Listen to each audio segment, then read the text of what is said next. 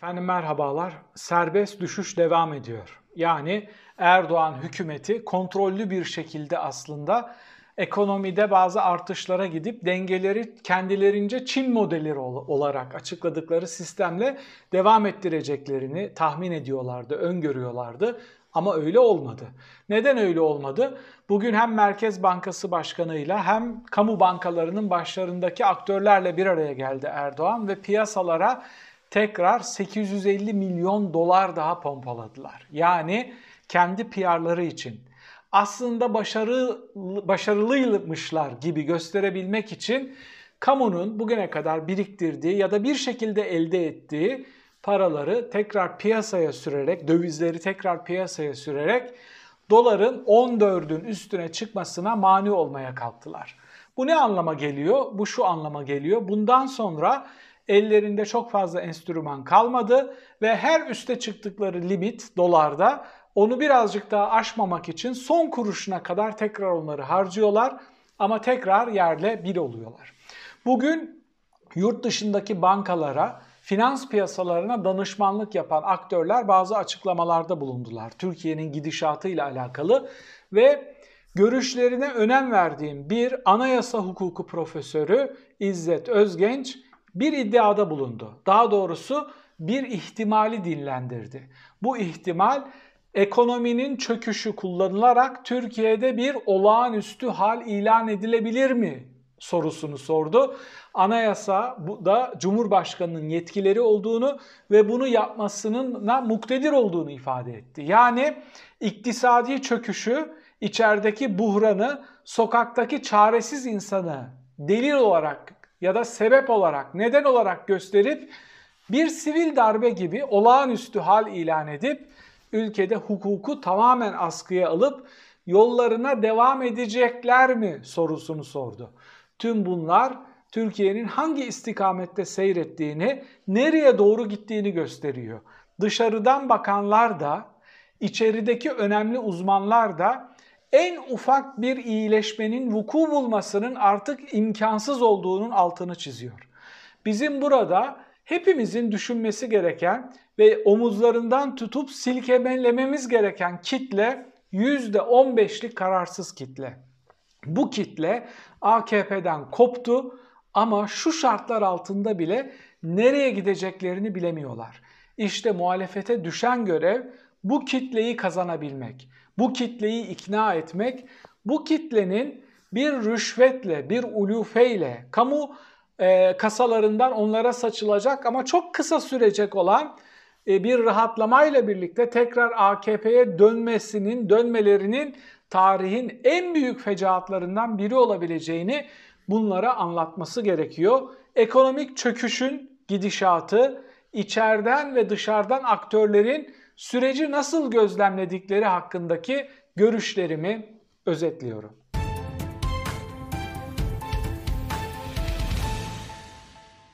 Erdoğan bugün kurmaylarıyla bir araya geldi. Yani ekonomiyi yönlendirdiği kamu bankasının başına koyduğu aktörler ve Merkez Bankası hazineden önemli insanlarla bir araya geldi ve çözüm olarak yine aslında kızıp kovduğu, sokağın önüne koyduğu ya da kapının önüne koyduğu damadının uyguladığı yöntemleri uygulamaya devam ettiler. Damadı tam 128 milyar doları bozdurarak kendisini, kayınpederini ve iktidarlarını başarılıymış gibi göstermeye çalışmışlardı. Onlar da ona kızıp onu kapının önüne koymuşlardı.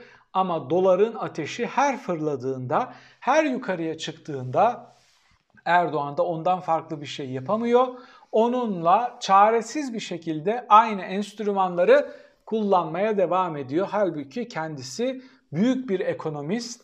Nasıl oluyor da trollerin önerdiği, ekonomist trollerin önerdiği ve dalga konusu olduğu yöntemden başka hiçbir şey kullanamıyorlar. Çok basit.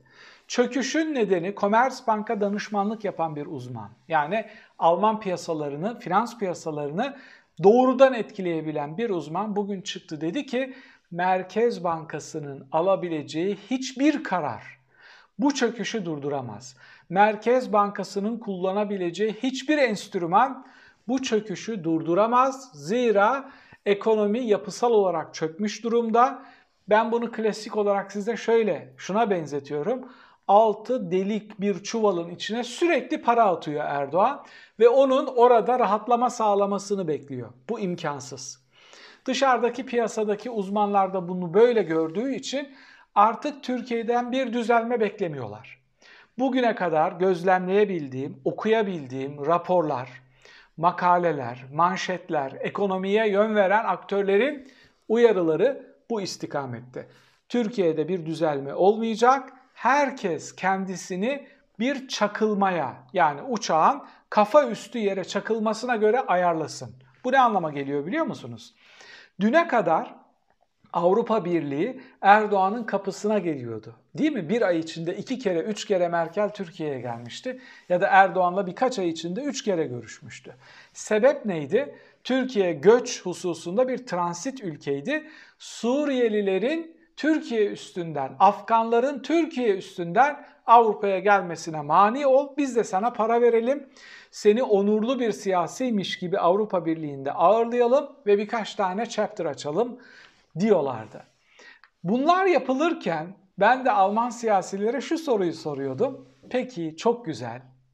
Yarın Türkiye transit ülke olma konumundan çıkıp kendisi göçmen üreten ülke konumuna geldiği zaman ne yapacaksınız?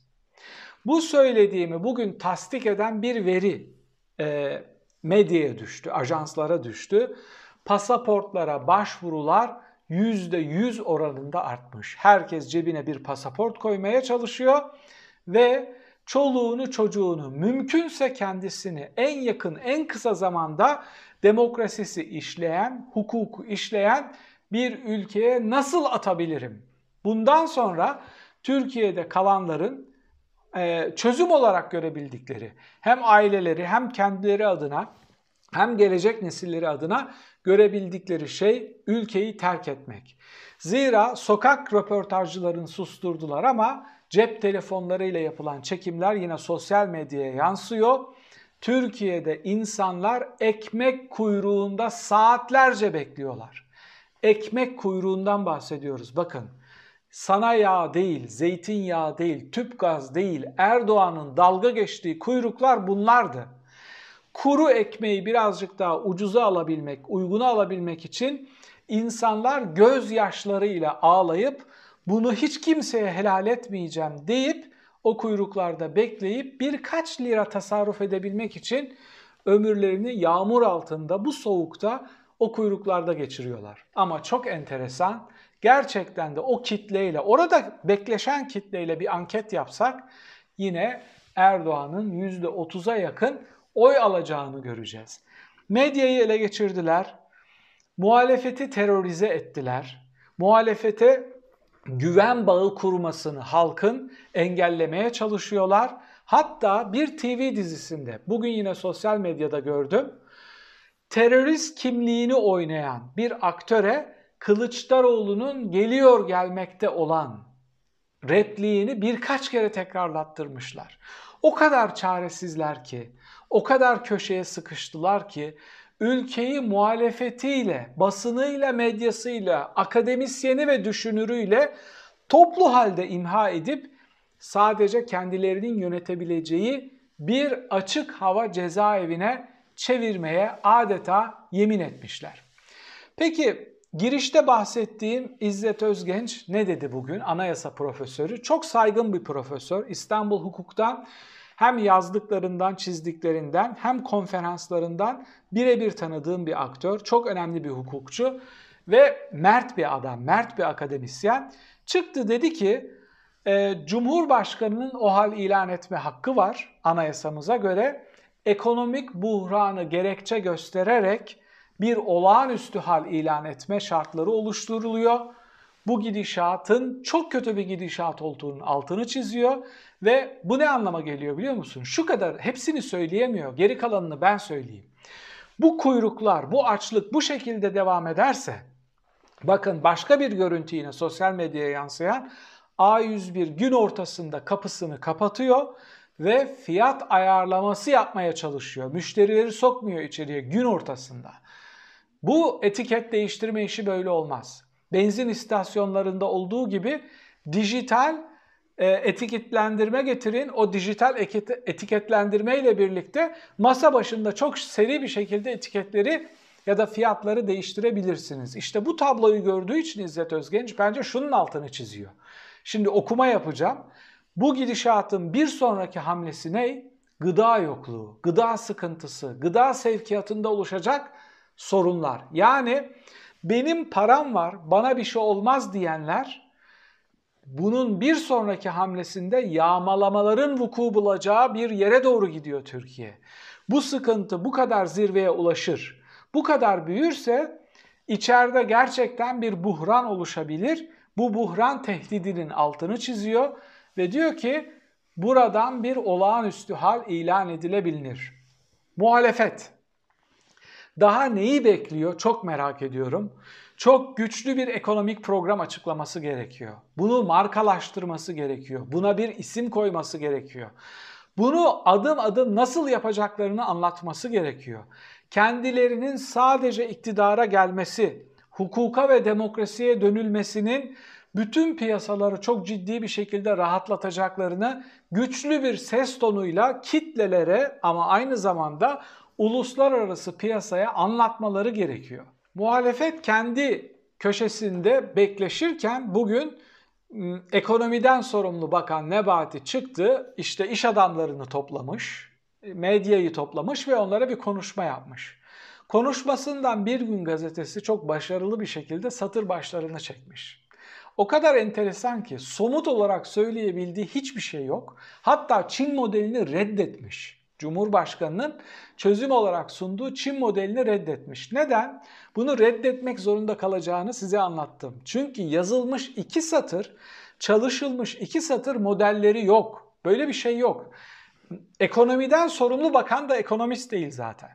Bugün şöyle bir yorum yaptım Twitter'da. Bu bakan gelsin, Çin modeli yok diyor ya, ekonomik modellerle alakalı onu bir sınava tabi tutayım. Eğer 100 üstünden 25 alırsa ben ömür boyu AKP'yi eleştirmeme taahhüdünde bulunuyorum. Bu kadar işi bilmezlerin, sadece saraya sadakatli adamların iş başına geldiği süreçte bir model öneremeyeceği için, bir çıkış yolu öneremeyeceği için iki şey söylemiş. Birisi gerçekten çok küstahça. Çıkmış demiş ki sizin kaybedeceğiniz neyiniz var? Bir maaşınız var. Biz kaybedersek her şeyi kaybedeceğiz. Yani diyor ki siz zaten açlığa mahkumsunuz. Buradan çıkma şansınız yok. Biz kaybedeceğiz asıl ne kaybedeceksek. Servetlerimizi kaybedeceğiz. Geçmediğiniz köprülerden dolar üstünden her an yükselen, kuru yükselen dolar üstünden bu adamların ceplerine para ödüyorsunuz. İkinci söylediği şey de şu. Satır başları. Güvenin, inanın bize. Yeter ki bize güvenilsin. Güven tesis edelim. Bize güvendiğiniz anda yeter ki siz bize güvenin. Yeter ki bize güvenin, inanın böyle devam ediyor. Bir model yok, bir çıkış yok. Bu güven, güven, güven, güven bunu tekerleme gibi tekrarlayarak piyasaları rahatlatabileceğini ve güven kazanabileceğini söylüyor.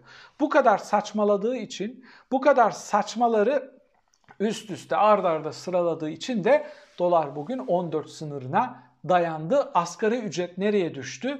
asgari ücret de 195 dolara düştü. 220 dolarla dalga geçiyorduk. Bugün asgari ücretli Türkiye'de günlük 10 dolar bile kazanamıyor. Bizi kıskanıyor dediğiniz Almanya neredeyse tek çocuğa aylık asgari ücret alan insanlara tek bir çocuğuna bu rakamı çocuk parası olarak veriyor. Türkiye'nin Erdoğan hükümetinin buradan çıkış şansı kalmadı muhalefete de büyük bir hezimet, büyük bir çöküş bırakacaklar. Şayet bir demokratik bir seçim vuku bulur da iktidarı devrederlerse. Bu iktidar yoluna devam ettiği, erken seçim kararı almadığı her gün iflasın boyutları daha da artacak. Muhalefet gerçekten sokağa inip toplu mitingler yapıp bir ekonomik politika programı ile birlikte erken seçim talep etmesi gerekiyor. Zira çalınan her gün sizin değil çocuklarınızın ve torunlarınızın geleceğinden çalınıyor. Bugünkü sorum şu. Pasaportlarda %100 artış olduğunu söyledim. Peki siz içeride kalanlara söylüyorum, soruyorum. Bir pasaport alıp uygun bir şart bulsanız yurt dışında yaşamayı çözüm olarak görür müsünüz? Dışarıdakilerde de şunu soruyorum. Yurt dışına çıktınız, orada kariyer yaptınız vesaire. Türkiye'ye dönmediğinize hiç pişman oldunuz mu? Efendim bir sonraki yayında tekrar birlikte olmak üzere. Hoşçakalın.